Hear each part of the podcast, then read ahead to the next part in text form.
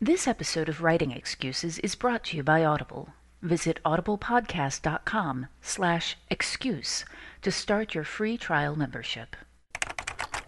This is Writing Excuses, Season 7, Episode 7, Historical Fantasy. 15 minutes long. Because you're in a hurry. And we're not that smart. I'm Brandon. I'm Dan. I'm Mary. I'm Howard. Alrighty, Historical Fantasy. I want to begin this off by a definition. We have talked about alternate history before. I view historical fantasy as a very different side of the same coin, where alternate history is more science fiction based. You are changing one little thing in history and trying to extrapolate.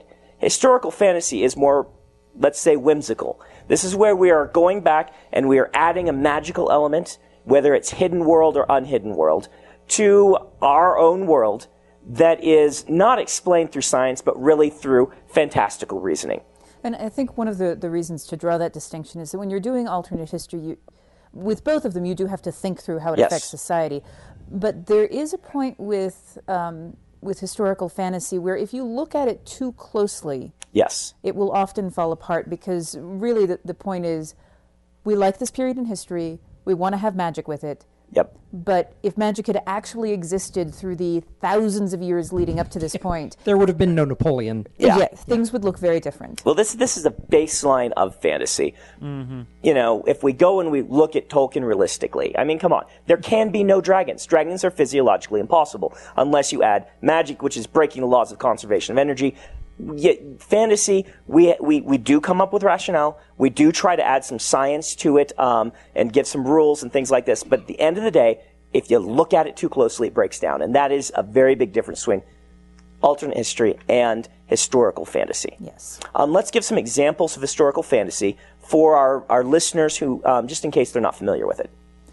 Well, one example is Jonathan Strange and Mr. Norrell. Yes, very good example. And this is basically, what would the Regency look like with magic? And it's actually really well thought out. Yeah. But again, if magic had been around, right, it wouldn't look exactly the way it does. But what she does is she says, okay, so this is Regency society. These are the customs. If magic existed in this society, how would that affect this society? Right. A lot of the steampunk movement fits into this pretty well. Yeah. You could even take a step towards something like The Prestige, which is adding a little bit of an actual magical element to historical events. Mm-hmm. Your own book, Shades of Milk and Honey, quite a good book. Thank you. And things like this. It's actually a pretty hip genre right now. No, the distinction's not perfect, but I think that... the original Alexander Dumas' Three Musketeers is sort of alternate history or historical fiction, and the later retellings of that are a little more alternate history. And this most recent abomination of a film, which I loved, is historical fantasy, because the technologies and everything that's being introduced into the story are absolutely impossible, but they're being introduced in that period of sensibilities, right, and telling a story with airships and rotary cannons. Yeah. Adding airships and rotary cannons to, would definitely be. That's what I'm missing. Yes. Where are you? You don't have any airships in Shades of Milk and Honey? No airships? Airships are fine. It's the rotary cannons. Yes. Jane Austen needs more rotary cannons. Mm. We're putting that on the cover of the DVD. There's some more examples I want to mention. Mark Chadbourne, who wrote Silver Skull, which is basically a kind of Renaissance England James Bond story with the Fey court invading, and this guy has to fight them off. Jasper Kent has a fantastic kind of historical horror fantasy series about vampires fighting in Russian Civil War. That's wonderful. The first book is called 12. Okay. It's a lot of it out there. Okay, right now. Let's ask this question before we dig into how to write it. Why is this so popular? Because this seems like a really, like I said, hip genre in a really interesting way. It's a movement. It's not really gone super huge yet, but I think we see a consistent appreciation for it in the genre right now. You know what? It's the same reason why a remix of an 80s song with 2010 sensibilities will appeal to many of us. Okay. It's because you're taking something from our childhood, in this case, history class, and you are now infusing it with something that we love, genre fiction. Yeah, the familiar and the strange. It's the, right. Yeah, it's the familiar and the strange. And in this place, well, the past is a foreign country, but because we took history classes, we falsely, doesn't matter, believe that it is familiar to us. You know, right. Oh yeah, I know Napoleon. Oh yeah, I know the Revolutionary War. And now we're seeing these characters in a new light with, magical muskets or whatever, and it's fun. It's the whole Pride and Prejudice with zombies thing, except done in a non... Done seriously. Done seriously, and in a way, straight. Yeah, done straight. One thing that I think you can see a lot of, fantasy as a genre is really relatively young. Yeah. And this is kind of its adolescence, I think, what we're seeing right now. And there's a lot of ways, and people are just kind of stretching the boundaries of what fantasy is. We have urban fantasy, we have steampunk, that are all kinds of different ways in which you can take fantasy and make it more familiar. Whether you're adding technology to it, or a familiar setting, or just setting it actually in Earth. And so I think it's a big part of it is just that. It's another way in which people are playing with fantasy. Yeah, and I think one of the other things that draws people to it is that for a long time, fantasy was defined by being medieval Europe. Right. Mm-hmm. And this is a way to explore different social customs, different clothes. Yeah. And all of these aspects. And in a lot of ways, it's a way to do it without having to create the secondary world. Yeah. It's difficult. I mean, there are aspects of historical fantasy that are easier than secondary world fantasy, and there are aspects that are harder. There is less world building that you have to do. However, the research that you have to do is phenomenal, because people know the history, and anything that you don't explain as, this is why this is different, they will call you on it. I have a book that we're shopping where I had to burn a building down in the book because President Roosevelt visited it, and for plot reasons, I couldn't have the action taking place in that building. The walls of the dressing rooms were cloth. Okay. And so, but if I just moved Roosevelt to a different building, the Roosevelt fans would just be like, in 1907, he went to the Ryman. And so I'm like, all right. Burning the Ryman down. That's a great solution. I can't believe because you've done the research. I can't believe we forgot this title in our roll call. Larry Correa's Grim Noir Chronicles are historical fantasy, sort of pushing into the edge of urban fantasy, because it's set in the 20s and it's urban, but he's digging into history in order to get all these pieces right.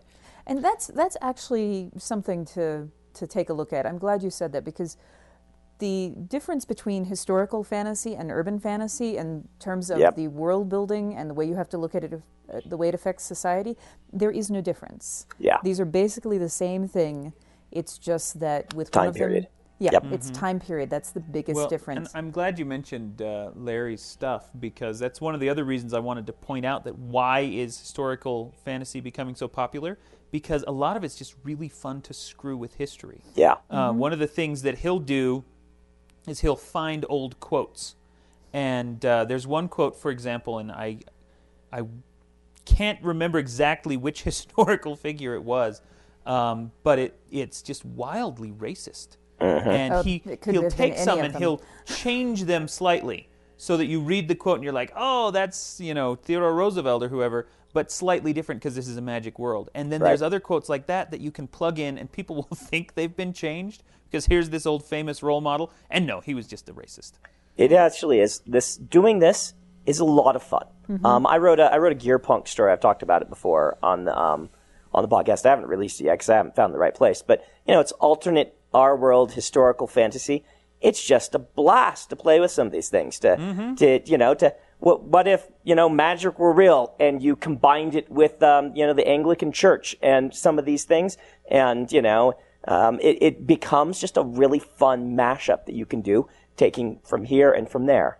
Well, and doing, goofy things like the Titanic didn't sink and now it's on its sixth voyage or whatever. Yeah, exactly. Whether that's a throwaway gag or whether that's a great big element of your story, it's fun. Everybody in your crew identifies as either Big Mac Burger, McNuggets, or McCrispy Sandwich. But you're the Filet-O-Fish Sandwich all day.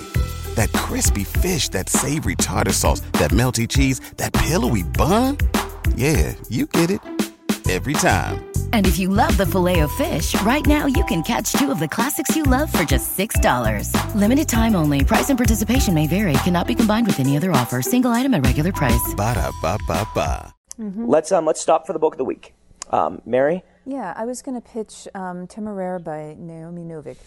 Book one is called His Majesty's Dragon. Mm-hmm. And this is basically what would the Napoleonic Wars have looked like if they had dragons? Mm-hmm. And this is one of those books that I was talking about, that if you look at it too closely, society would probably not have developed exactly this way. But she, again, has thought it out very well. The dragons are integrated into society. And one of the things that's exciting, if you read or listen to the other books in the series, is that she goes other places and looks at the way dragons have integrated with different societies. So it's really nicely done. Do we get Napoleon's giant semaphore robots in that book? No, because you don't need those if you've got dragons, because they can carry messages. That's actually one of the things that she does nicely, is play with the mail system. That name sounds familiar. Oh yeah, she's one of the people that beat me for the Campbell Award. Yeah. Sorry about that. Yeah, and we were all in the beginning when Brandon said, "What are some examples of historical fantasy?" We were all trying very hard to bite our tongues and not say His Majesty's Dragon, because this series really is a wonderful example of it. It kind of reads like, Master and Commander, that kind of thing. Howard, how can they download this wonderful book? Head on out to audiblepodcast.com/excuse. You can kick off a 14-day free trial membership and download His Majesty's Dragon by Naomi Novik for free, and help support the podcast while you're doing so. Okay. Let's talk about, actually, for the rest of the podcast, how to do this. How do you write historical fantasy? Mary, you're the best of us at it. Give us some hints. Well, you start, once you decide your period. If you're doing magic, then you have to start working on your magic system. And part of that is looking at the culture and the society that you're in. Right. Which involves a lot of research. So the way I start off is I start off researching in two different modes. One is fact and the other is fiction. I start out reading historical fiction from the period. Okay, that's a good way. To get a feel for what people... And this is not fiction that people are writing now about the period, but people in the period were writing. Right. Do you go to primary sources? As much as I possibly can. So primary sources are first-hand accounts, newspaper things from the actual period. The other thing that I do is that I try to read... kind of overviews. Yeah. To kind of get this is what I call my broad general research, and then I go back and I do spot research on specific areas. Like, as I'm writing, if I'm suddenly like, when they do calling cards, do they turn the corner down when they make the actual call? Or, right. I don't research that in the moment. Right. So after the fact, do you have any historical experts that you... I do. I joined, because I write in the Regency, so I joined the Oregon Regency Society. Uh-huh. And so I hit up some experts. Generally speaking, when I talk to an expert, I offer them an honorarium. Okay. Which is very important because they're putting in an investment of time, and usually a significant investment of time, because I frequently need to go back to them. Right. And ask them additional questions, or ask them to read to spot for things that I didn't think to ask about. Right. So you pay him an honorarium maybe to read the whole book and give you, Okay. What are some other tips? One of the other things is to look at your language. Okay. You have to walk a fine line between using language that feels accurate for the period and that is also understandable. Okay. Remembering that you are writing for modern readers. Yeah. So an example of something that we cut from Shades of Milk and Honey was I talked about crossed letters. Mm-hmm. And this is this very cool thing where you turn the letter sideways and continued writing across it. Right, yeah. But I had to cut it because no one knew what I was talking about. Yeah. When I was working on Glamour and Glass, I went just a tiny bit insane. Just a tiny bit. Just a tiny bit insane. So I took the complete works of Jane Austen, including her letters, converted them into a word list, and I made that my spell check dictionary. Okay. And that flagged every word in my manuscript that Jane Austen did not use, which allowed me to... I told you I went a little insane. Wow. That's awesome. It doesn't actually take as long as it sounds like it's going to. So it flags, no, that's really smart. And you can do this with any time period, and it doesn't have to be single author. You know, I could... If I were writing something that was Victorian, I would grab, you know, 3 Victorian sources. Well, you know, I think Google has done this, has compiled lists of how frequently words were used. They've compiled word list frequency things. Yeah. But the dictionary that Mary's got is something you'd have to build on your own. Yeah. Right. Mm-hmm. So then I turned that into my spell check dictionary, flags everything, and then I used the Oxford Historical Thesaurus. Now, most libraries, not all of them, but most libraries in the U.S. will allow you to access, use your library card to access the OED. And the online OED has this thesaurus that shows you synonyms in the order in which they appeared in the language, which allows you to check to see whether or not a word has shifted. For instance, the word check has shifted. It used to just mean stop. Right. And and it has... That seems like it would be one of the toughest parts of getting this all right, which is one of the reasons that... one of the things that scared me off, honestly, of doing a lot of historical fantasy. Mm-hmm. Well, and words that shift, depending on the... what you're writing. Words that shift are actually often less of a problem. Mm-hmm. But then you also have words that are totally appropriate for the period that just don't sound right. Joe Walton calls this the Tiffany problem. Mm-hmm. Tiffany is actually a name from the 1400s. Okay. You can't use it. You can't call it. Yeah. Because it feels wrong. Yeah, I was writing a book in 1907, and I had Rinky Dink. And I went to look it up, and kept seeing all of these resources that said, "Oh boy, she really rinky-dinked him." And I'm like, "Okay, the word has obviously shifted." Yep. And it meant conned at the time, so I looked up the correct word for the period, and it was honky-tonk, which I can't use. Oh wow! See this, I've encountered this same problem. I did a historical fantasy, the Mormons and Monsters thing that I did, and the writing group, a lot of it is my own writing the dialogue wrong, and a lot of it was the dialogue just felt wrong even when it was right. Mm-hmm. And so the readers would go through it and say, no, that can't possibly be how they actually talked. And sometimes it was my own fault, and other times it was accurate and still felt off because we just don't think about it. Yeah. Yep. One thing, when you are looking at the way people talked, be cautious of the fiction. Well, I said that I do go and I read the historic fiction. If you can find court transcripts, anything where people are recording dialogue, they are hard to find, but if you can track them down, you frequently get a better sense of speech patterns. Like, you know, people in Shakespeare's day did not speak like Shakespeare. No. Yep. Mm-hmm. In fact, they thought... The other writers were like, this guy is a loon. Where does he come up with this? He just made those words up. All right. We are actually way out of time. Oh, sorry. And so... I want to interject something real quick. Oh, go ahead.